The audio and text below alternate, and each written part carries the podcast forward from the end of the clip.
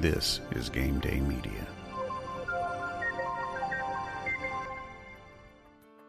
For all the latest in education and political news from around the state of Texas, visit my friends at texasisd.com. The staff at texasisd.com updates their site each morning with articles, commentary, and news from all over our state. If you have one site to bookmark and visit every day, it should be texasisd.com.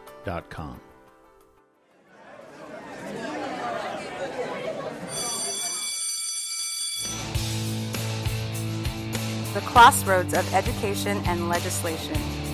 You're listening to Largent Unfiltered with Dr. Jim Largent.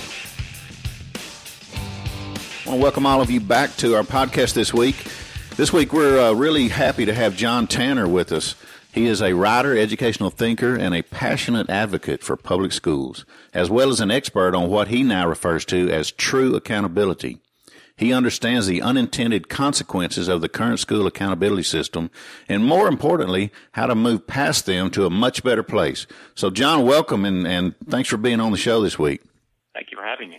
If you would tell us a little bit more about yourself and what you're doing with uh, TestSense. Uh, sure. Uh, I spent uh, a good part of my career working in, in various positions in the uh, uh, large scale assessment and, and, and testing arena. Uh, years ago, I was a state test director uh, uh, in Delaware and helped create some of the, the early test-based accountability uh, programs there. Right. Uh, and then after spending, gosh, probably 15 years in that world, uh, I started to oh, question whether or not what we were doing really was the most effective way to do accountability and really was the most effective way to support and serve kids. We had really good intentions, but um, the evidence was starting to mount that probably there was a better way. And the irony was that nobody seemed to know what that better way was. Uh, I became pretty adept at criticizing uh, the test-based accountability system and showing how it was uh, really uh, not at all effective.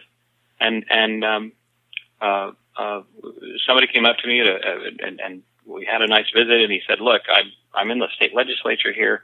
I believe what you're saying, but you know, we did accountability to you guys in education because you you didn't seem all that interested or willing to do it yourself. Sure. And he said, I'm not saying we did a good job, but until you guys come up with something better, we're we're not going to be able to replace what we've done. Right. So do you have something better? And this 10, 12 years ago, I had to say no, we don't. And so that began uh, kind of on a new journey where where for the last more than a decade, I've tried to figure out well, what would accountability look like in an effective organization and how would that apply to schools? It took a long time to see, but we've spent now the last four to five years really uh, almost full time now and, and completely full time now working with school systems across the country that are interested in that. We found the frameworks that make up the basis for how accountability works in effective organizations.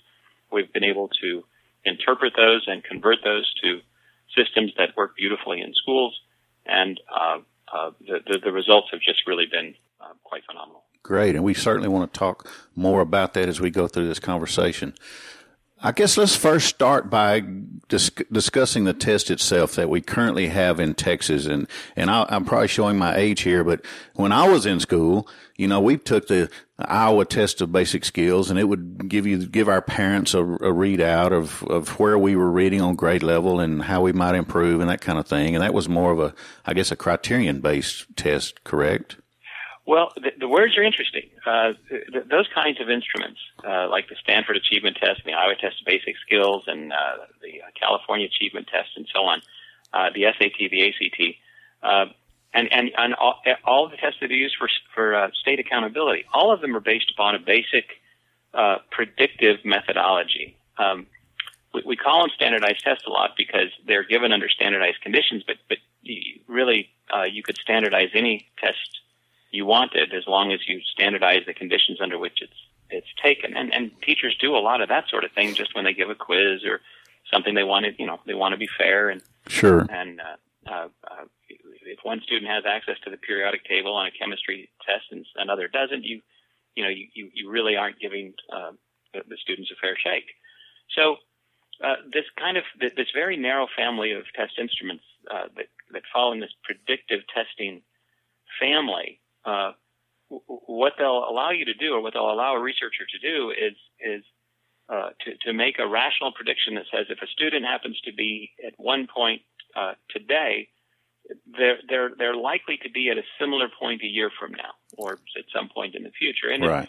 if, if if they aren't, if if something caused a disruption and moved that student, it's that's an exciting moment because you can go explore it and you can say, well, gosh, what happened? Did, did, was this good teaching or was this just maturity or uh, a trauma in the family? If there was uh, something going backwards, you couldn't make a judgment at that moment. That would be unethical. You had to go look and see what the cause was because, and then you were in a position to say, well, you know, let's get some more information and evidence, but it sure appears that we've got good effective teaching or it appears that we've got some ineffective teaching and so on but but you have to go look. And so that that narrow family of instruments is is is is in this uh, this family we call or I call predictive testing. Okay. And there are there are really two forms of that, or two two uh, ways we can interpret those results. And and one way is through the norms that you were referencing in the Iowa Test of Basic Skills and so on, right. that allow for us to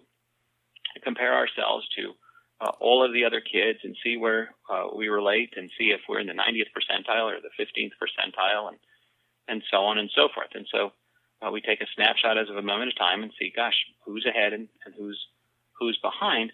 But the norms allow us to um, uh, allow researchers to uh, uh, really use those results for analysis in a way that they, they can be pretty powerful um, for a lot of technical reasons.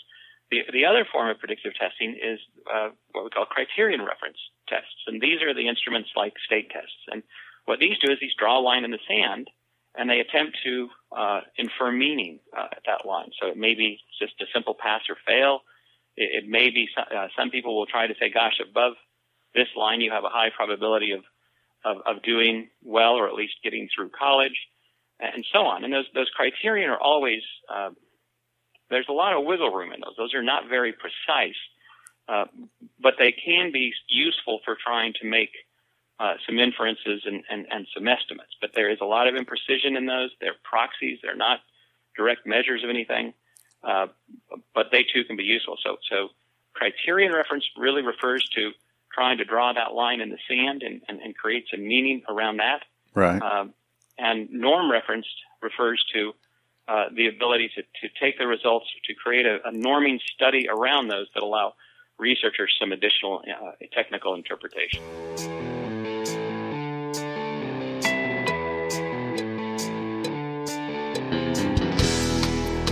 Here with my farmer's agent, Brent Northcutt. And Brent, one of the things that impressed me so much about you guys is that when I came in to, to let you evaluate my programs, you were able to put my current policy up against what you were proposing and it was very easy for me to see the difference and in all the programs and then obviously the price. Right. Tell right. us more about that. Well, we try to make it an interactive process. And if there's any way to make shopping for insurance fun, we've tried to do that.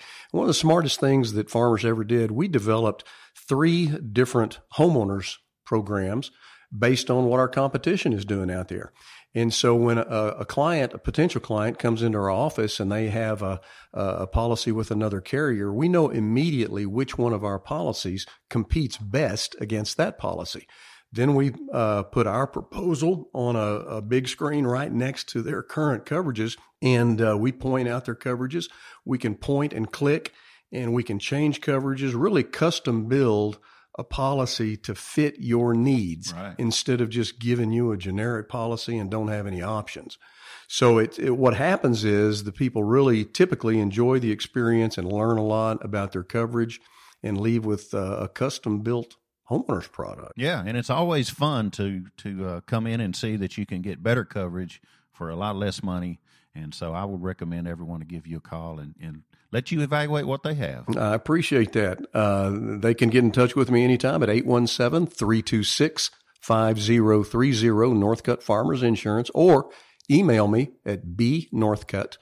That's two T's on Northcutt at farmersagent.com. bnorthcutt at farmersagent.com. We are farmers. Bum, bum, bum,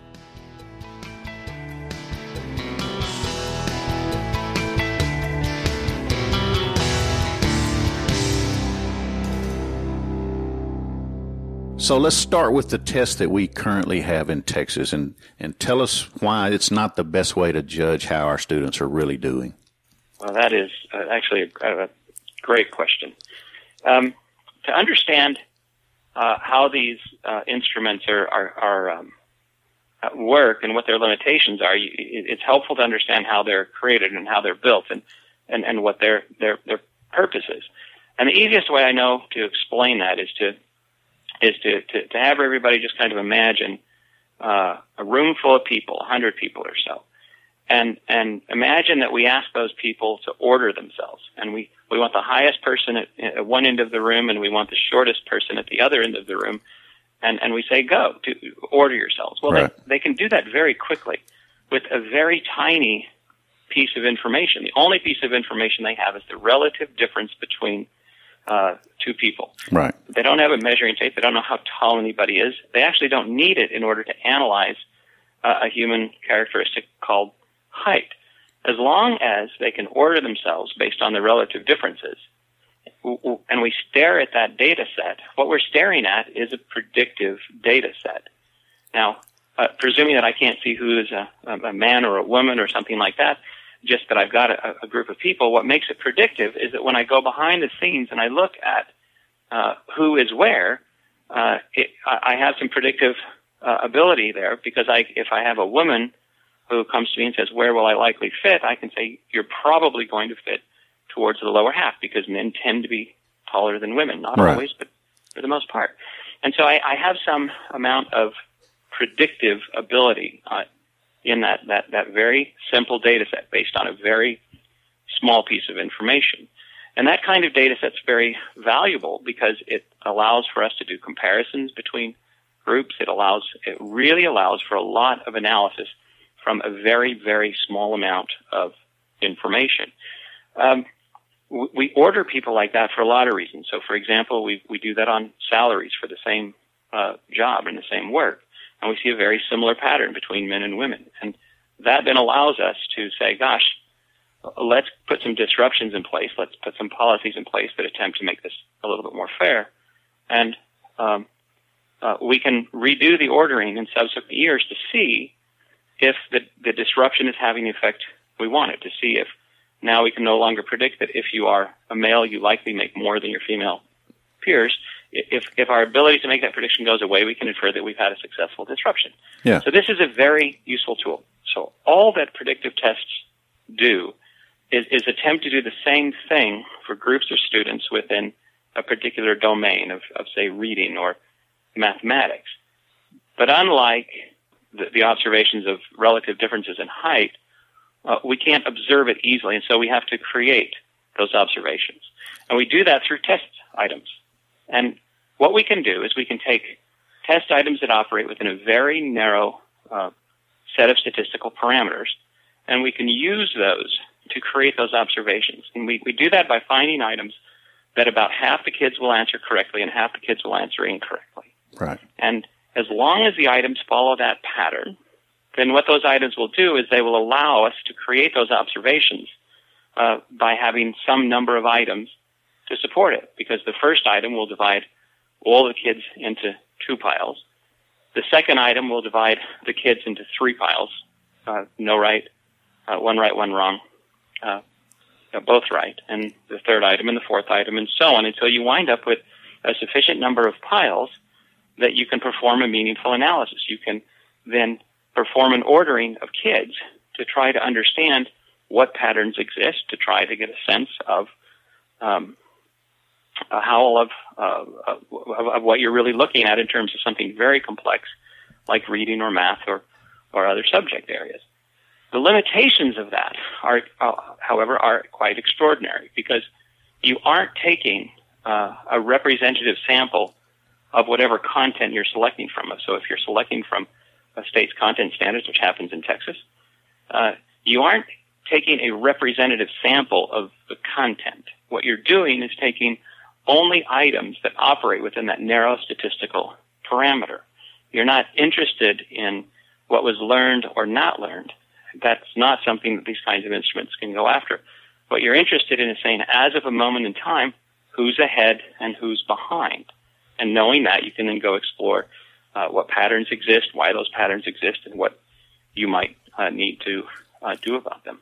So, number one, it, it, it's really a proxy for a larger domain. So you have to be very careful with it because if you make the proxy the target, you're at risk of reducing uh, a rich uh, uh, domain like reading or math just to the proxy, which is far too narrow and limit, limiting uh, for instructional purposes. So you're basically setting up a system of winners and losers when you do that. You, you, you, you are if you apply a stakes judgment. That's a really good way of saying it. Now, if all you do is just try to understand as of a moment in time who's ahead and who's behind and what we need to do to, to disrupt the negative parts to that pattern, great. We're yeah. not, we're not looking at a child who's behind and saying you fail. We're saying you're behind. Let's figure out why and let's go remedy that. Sure. The mistake in that environment would be if we were to draw a line in the sand, which is what we do in, with all the state testing programs and say you're behind and therefore automatically you fail without going behind the scenes and looking. I mean, perhaps there is legitimate failure there. And, and, and there's a remedy for that, and that's to try harder and to work harder. But perhaps a child is uh, behind his or her peers. In that case, the remedy is not try harder. The remedy is to find out what the child needs in order to get caught up and try harder. No matter how hard you try is not the strategy that will get that child there. Right. So it only sets up uh, a system of winners and losers if you allow yourself to apply a judgment. And which is what we've done on tests for many, many years. We assume that a, a, a relatively low score on one of these instruments indicates failure. We assume that a relatively high score indicates success.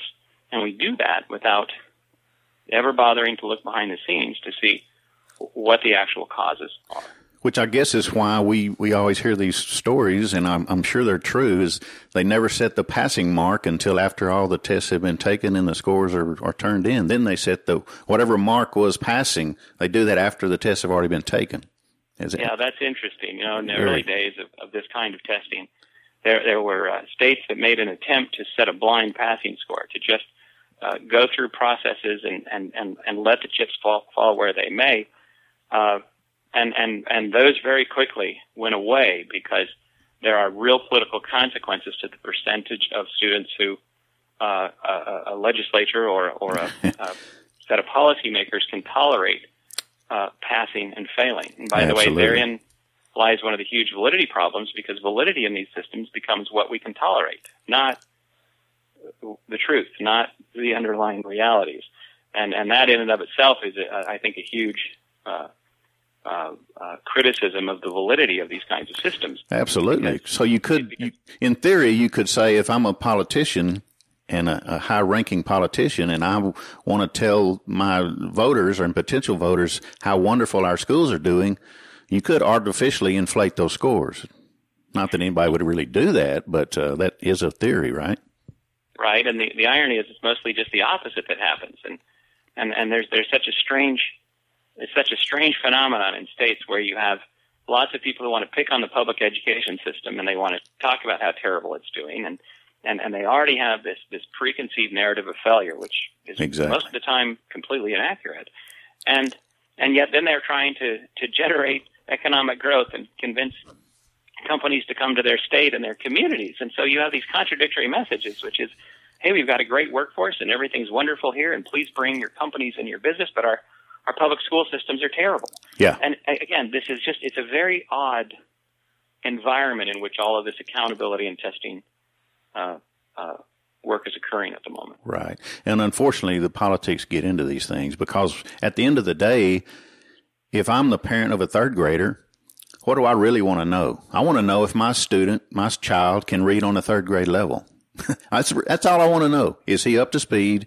With what you expect a third grader to know. And that's what I want the test to do. But evidently, it's not doing that. Well, and that, that that's a really uh, great point because in order to understand something like uh, is a child progressing uh, in something as complex as literacy, with that is so multifaceted, and and and, and uh, literacy is something that kids learn at very different levels and um, uh, in very different ways the, the, the, the thought that there could be one instrument or one uh, reductive point that could somehow signal uh, that very thing is is is ludicrous. It's just impossible. Yeah. To understand whether a child is progressing uh, in terms of literacy or numeracy or any other um, uh, academic uh, construct is is is a if it is not a multifaceted uh, set of judgments that are led by a professional who understands these things, the odds of making uh, an accurate estimate are are very very small it just doesn't feel right, does it? Something just doesn't feel right about how we're doing that. And I've I've always been one of these. I, I never did believe the test was valid or reliable, and and uh, therefore I never put a lot of stock into it. I mean, you want your students to do well on it, and and uh, luckily I was in school districts that that normally perform very well on these tests. But at the end of the day, we weren't we weren't building our school day around helping kids pass a test. And, and good for you. Uh, the, the, the way I would say it is is is this that that a a um, th- there is nothing wrong uh, with predictive test methodology because it's simply a methodology that allows us, as of a moment in time, to see who's ahead and who's behind. Right.